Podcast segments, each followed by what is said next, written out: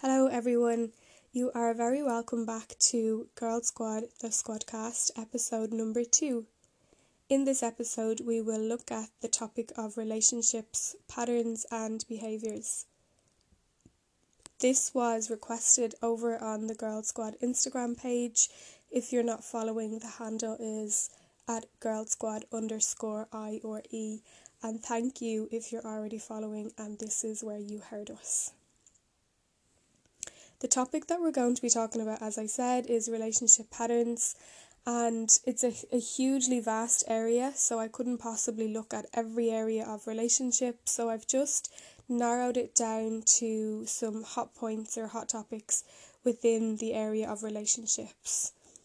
And just a little disclaimer I'm not coming at this from a professional perspective in the sense that I'm a professional relationship expert because that I am not. I just work as a therapist, so the work that I do with people is based on relationship. So that's the angle that I'm coming from. And over the years in my job and the trainings that I've done, I've done a lot of trainings in how people relate and how the mind works and different neurons in our brain that fire when we meet somebody that we have a connection with. So I just happen to have some information on how people relate and the psychology of relationships and that's the angle that I'm coming from. So I'm not an expert and I just wanted to put that little disclaimer in there um, for people before we start. There are many topics um, and there's so much research around relationships and how we relate. And one of the one one of the things that I would like to start with is what draws us to people and how we how we relate from the very beginning of our lives. So when we're in in the womb, we are already relating to our mother who's carrying us. So if our mother is anxious, we're going to feel that anxiety. If our mother is really happy, we're going to get those hormones through the umbilical cord. If you know, so it's like the environment that our mother is in, that's the environment that we're in. We're marinating in that when we're in the womb. And it's not to scare people to say, oh, if you were anxious when you were pregnant, your child is going to be an anxious baby. That's not the way it works. You know, there are obviously there are a lot of articles and there's a lot of research around there's more research kind of emerging in recent past around how the womb affects how a baby is going to be in their life. And that's true. But the good thing is that there's so much more information available now, and people are more aware of how they are when they're pregnant. So, things like smoking and stuff like that, and taking alcohol, most parents know that that's not going to be healthy for their babies. And again, it's not to judge anybody, I'm not here to judge, I'm just here to open a discussion and give some tips on relationships. So, yeah, the womb is the first place that we learn how to relate. So, we're getting all these cues from our mom when she's maybe rubbing her belly, or if we're kicking back and she feels that, and she, you know, you often see moms tapping their belly and the baby will react to that rhythm. So, you're in communication since you're in the womb. And this communication is continued when you're born. So, we do this thing called mirroring. So, when babies are born, we, as well, as parents, people look at their child and they mirror what the baby is doing, and the baby mirrors what the mom is doing. So I'm sure everybody that has children knows what that is like to look at your baby and coo and ah, and the baby does it back. So babies are constantly looking for things repeated back to them. They're constantly looking for mirrors. So we mirror back to our children and they mirror to us. And this is all part of the relationship. And then when we get a little bit older and we start to walk and talk, we may go to creche and we start to become part of bigger systems. So the family is the first system that we're born into, and then we become part of maybe a creche or we become part of a school when we're older, and then we become part of an, a work environment so we're constantly evolving and we're constantly relating to all of the time. How we relate determine is determined very much by how we are in relationship with our parents when we're younger. So going back to the mirror neurons, So if you if your parent smiles at you, your mom smiles when she has you in your arms, you're going to smile back. And there's actually a really really useful YouTube video and it's called the still face experiment. So people might want to google that. And it just shows how a baby is constantly looking for those cues when they're when they're young and how the main caregivers are mirroring that back. And in that particular episode, that YouTube video, this baby is not getting the response that he wants from his mother and he gets very distressed very quickly. Um, so it just kind of shows how important that is when babies are young, that they're constantly in communication with their caregivers around them, and then that evolves into how we relate. So when we're a little bit older, then we might start to go out to the world. So in school is usually where we start finding solid relationships. So we might become part of a clique or a gang, and you know we might start having play dates and going to people's houses, and our parents might become friends then. Um, so this is all how we're building building our relationship patterns when we're younger, and it's like a little tower block that we're constantly building. And from the relationship patterns that we develop with our families, it's almost like that becomes a Bluetooth blueprint, Bluetooth, a blueprint um, for how we relate. So we're looking to this blueprint of our life, our early life, to find out how do we go forward in relationships. So when we're in school, we might find people that we have things in common with. So you often see young girls maybe going to the other young girls who maybe are in dance class together or they go to gymnastics together or boys tend to hang out with people on their football team. And then as we get older these people just we just morph into friendships and they just become friends for life. Some of them fall away we might re- reconnect them when we go to college so we're constantly in relationship with people sometimes we tend to forget the relationship that we have with ourselves and we tend to look outside to other people for how we are inside and how people validate us usually becomes our inner voice. And again, this goes back to our parents. So when we're babies, our parent is our voice. Our parent is our critic. Our parent is our champion. Our parent helps us when we fall down. So our parent's voice for us becomes our internal voice. So that's usually where we get our self esteem from. So it's all very, it's built in the developing years and then it just becomes more of a tower block. As I said, we're building on that as we get a bit older. When we are going out into the world to look for people that we relate to, all we know at that stage is how our families have related to us. Looking for a potential partner, we might, so there's this whole phenomena that young girls look to marry somebody who's very like their daddy, and young boys look to marry somebody who's very like their mummies. So that's not, you know, that's not uncommon. We do tend to look for people that we find familiar traits in. So if your dad was on the local GAA team, if he was a dub supporter, you would tend to be going out looking for somebody maybe who plays the same sport, maybe supports the same team. You may decide that you want to do the total opposite and not do that at all. So it's influencing us all of the time. Sometimes where people tend to end up in trouble with relationships is when patterns that we have become unhealthy or maladaptive. So, maladaptive just means that they're not working anymore. So, we're engaging in maladaptive coping strategies or maladaptive relating patterns. And that's usually when people end up in therapy or couples therapy or people decide to separate because what they're doing is just not working anymore. So, some of the ways that we might engage in unhealthy relating patterns is looking at maybe the expectations that we have of the other person.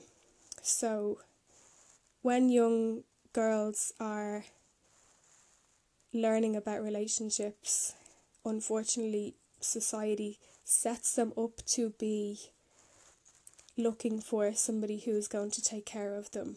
And it's this kind of fantasy based story of needing a knight in shining armour. So when we look at movies, it's always usually the girl is in distress and there's like a prince charming that saves her or a, a, kiss from a prince that's going to unlock this spell and she'll be free. And then boys are taught that they have to be the one that is the hero, they have to save the girl. So young girls and boys are kind of being fed this script from a really young age. And that's not necessarily true. You know, young young girls don't necessarily have to believe that they need to be saved and young boys don't necessarily be- have to believe that they have to save somebody else. And what happens is when we get older, we tend to think of, I'm looking for my other half, or I'm looking for the person who's going to complete me, or I'm looking for the one. And sometimes these can be kind of like red flags because there is no one. There's another person but they can't be the one to meet every need that you have. And unfortunately, this is setting us up for failure, really, because when we go out into the world, we don't really throw ourselves or all our needs onto somebody else and expect them to be able to meet all those needs. And when we do that, we're setting ourselves up for a massive fall. So that kind of love is not really what two adults would have for each other. It's used that kind of love is a dependent love that a child has for their parent. So when we're going out looking for a potential partner for life, going out with this expectation that this person is going to be all things to me. They're going to meet all my needs. They're going to rescue me. They're going to be the one to make me happy. And the only way that's going to end in is failure and disaster and major disappointment because unfortunately no one person can meet all our needs. When this happens, we end up being really disappointed and we might end up resenting the person or thinking the person doesn't love us. But they do, it's just the way they show us might be different than how we expected them to show us. So what what happens when we go out looking for a potential partner? What are we what lens are we looking through? So even if I mean you can take this as a friendship or a love relationship, whatever it is, I suppose it could apply to all areas. The romantic love piece is what I was talking about when I said about, you know, young girls and boys being set up. But the relationship piece is, is universal for all relationships. I suppose if you were getting into a friendship and you expected this one person that you were becoming friends with to meet all your needs, it would be the same thing. You'll be setting yourself up for failure. And that person is probably going to run a mile away because they will be thinking, this person is so needy. And sometimes neediness is seen as such a bad thing when being needy and having needs have got so messed up, mixed up, and people have all different views of what neediness is. But neediness is not necessarily a bad thing. It's it's more about having needs and how do I go and get these needs met. And this kind of brings me back to the relationship that we have with ourselves. If you know what you're it's almost like you have to know who you are out of a relationship before you can actually find out what you're like in relationship. And again, it, it almost comes back to our conditioning in some way. And it's not necessarily our conditioning at home, it's a societal conditioning and it's the whole Walt Disneyization of everything. You know, girls need to be saved and boys need to be the hero. But if you can be your own hero and, and have some time for yourself before you actually enter into a relationship, the chances are you're going to have more of an, an awareness of who you are as a person and what you like. And then you can make an informed choice and decision on your partner that you choose. So, the idea of going out and finding that one person that's going to meet all your needs is a bad idea. It's not going to work. Having a good, solid relationship with yourself where you're able to meet your own needs and be there for yourself before you go looking for anybody else. So, as I said earlier on, it's this whole idea of another half. And again, it's like somewhere along the way, society has given us a script that we are half of a person and we need to find out what other half to complete us.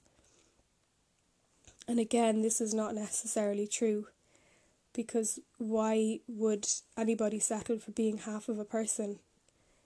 If you have this idea or this notion that you're half of a person, then you'll always be looking for the other half to fill you. A more healthy way of looking at it is that you are a whole being and that you can find somebody else who is also a whole being and you can be two whole beings together and this person is able to look after their needs and you're able to look after your own and you can you know you can meet each other's needs along the way as well. But this person's not responsible for meeting your needs nor you responsible for meeting theirs.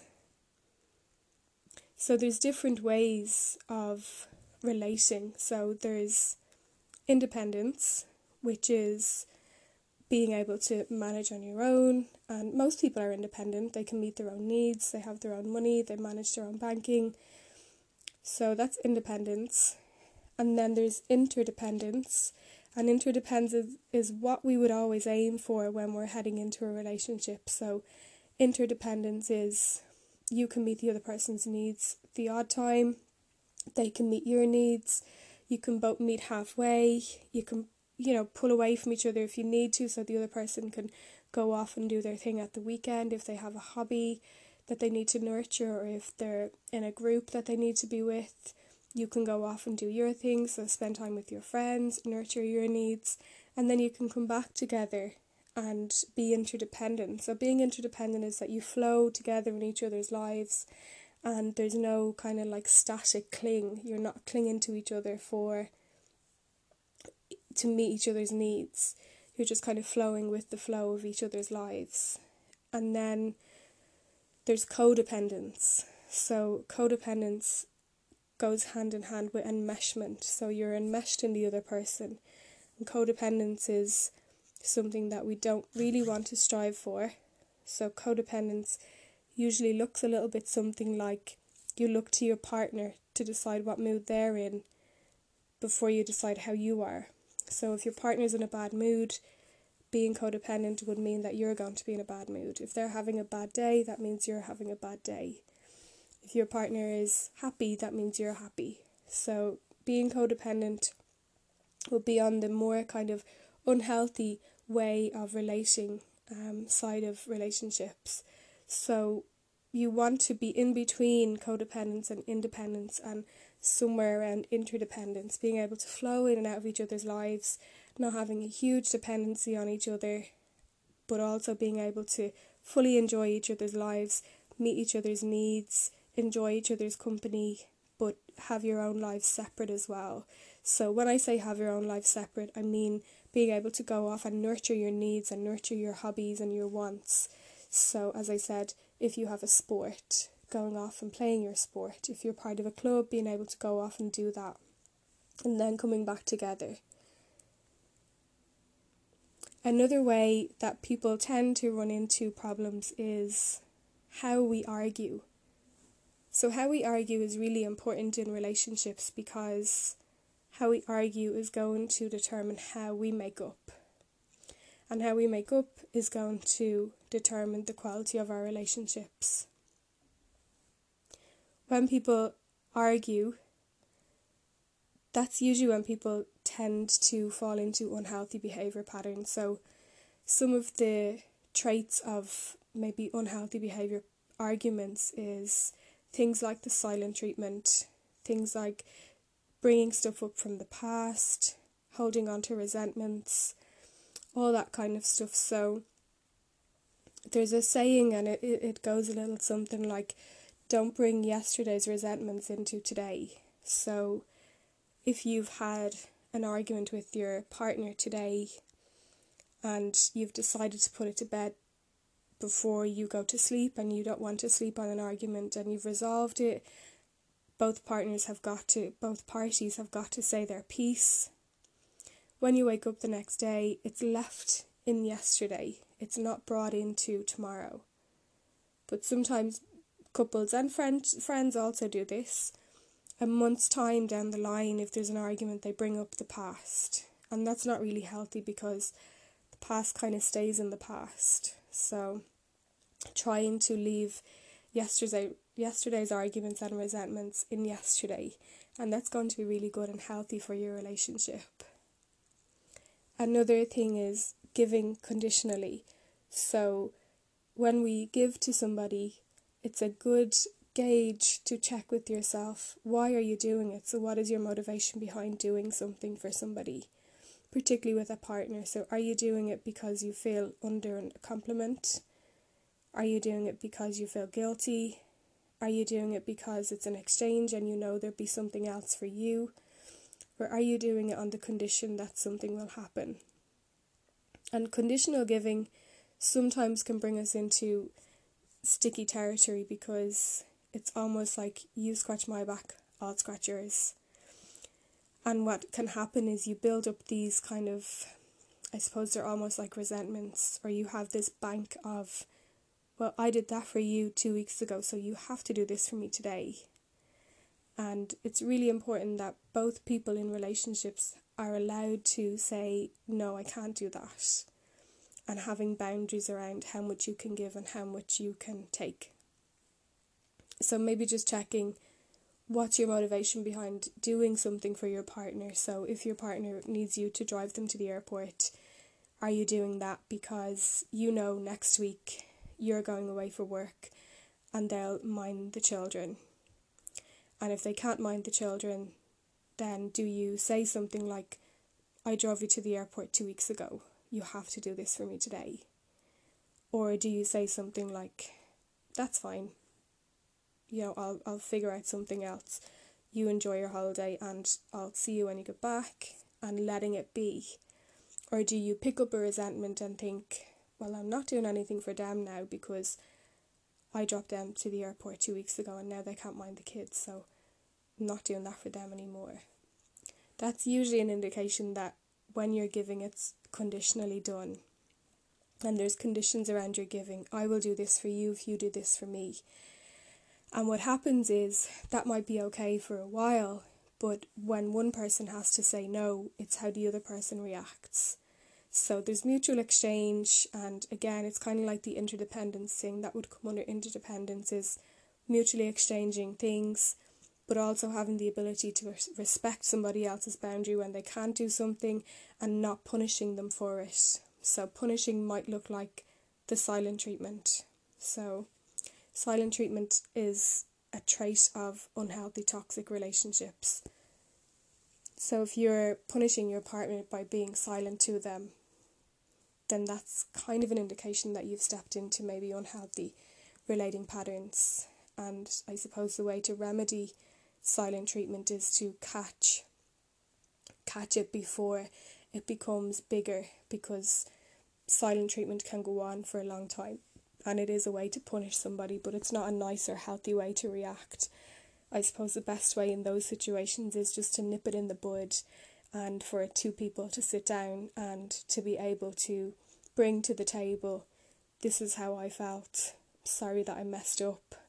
Didn't realise that what I was doing was hurting you. And the other person being able to bring their piece to the table. Yeah, what you said was hurt and hurtful. I hear you apologising, so can we just leave it here now and move on? And again, it's not about in two weeks' time saying, well, two weeks ago and dragging up the past because you're entering into a vicious cycle of relating, and that's not going to be good for anybody. So I think they're the the key points that I wanted to address or I wanted to talk about in this podcast.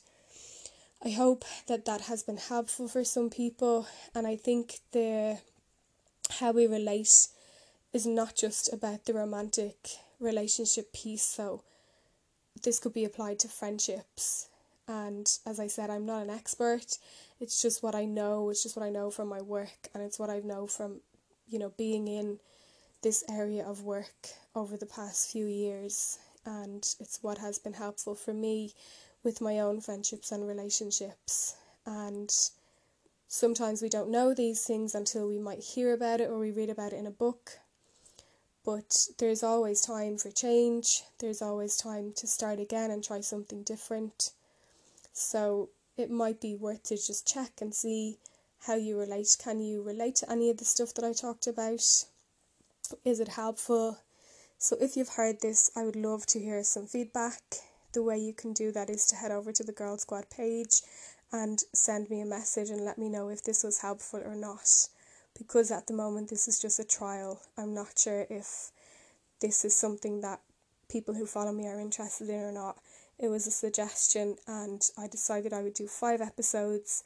And in the fifth, I'll do a review. And if people want me to continue talking about stuff like this, well, then I'll invest more time in it. But as I said, it's only a trial and these are the topics that people are asking me to just give insights on. So, thanks for listening, and I will look forward to next week for episode number three.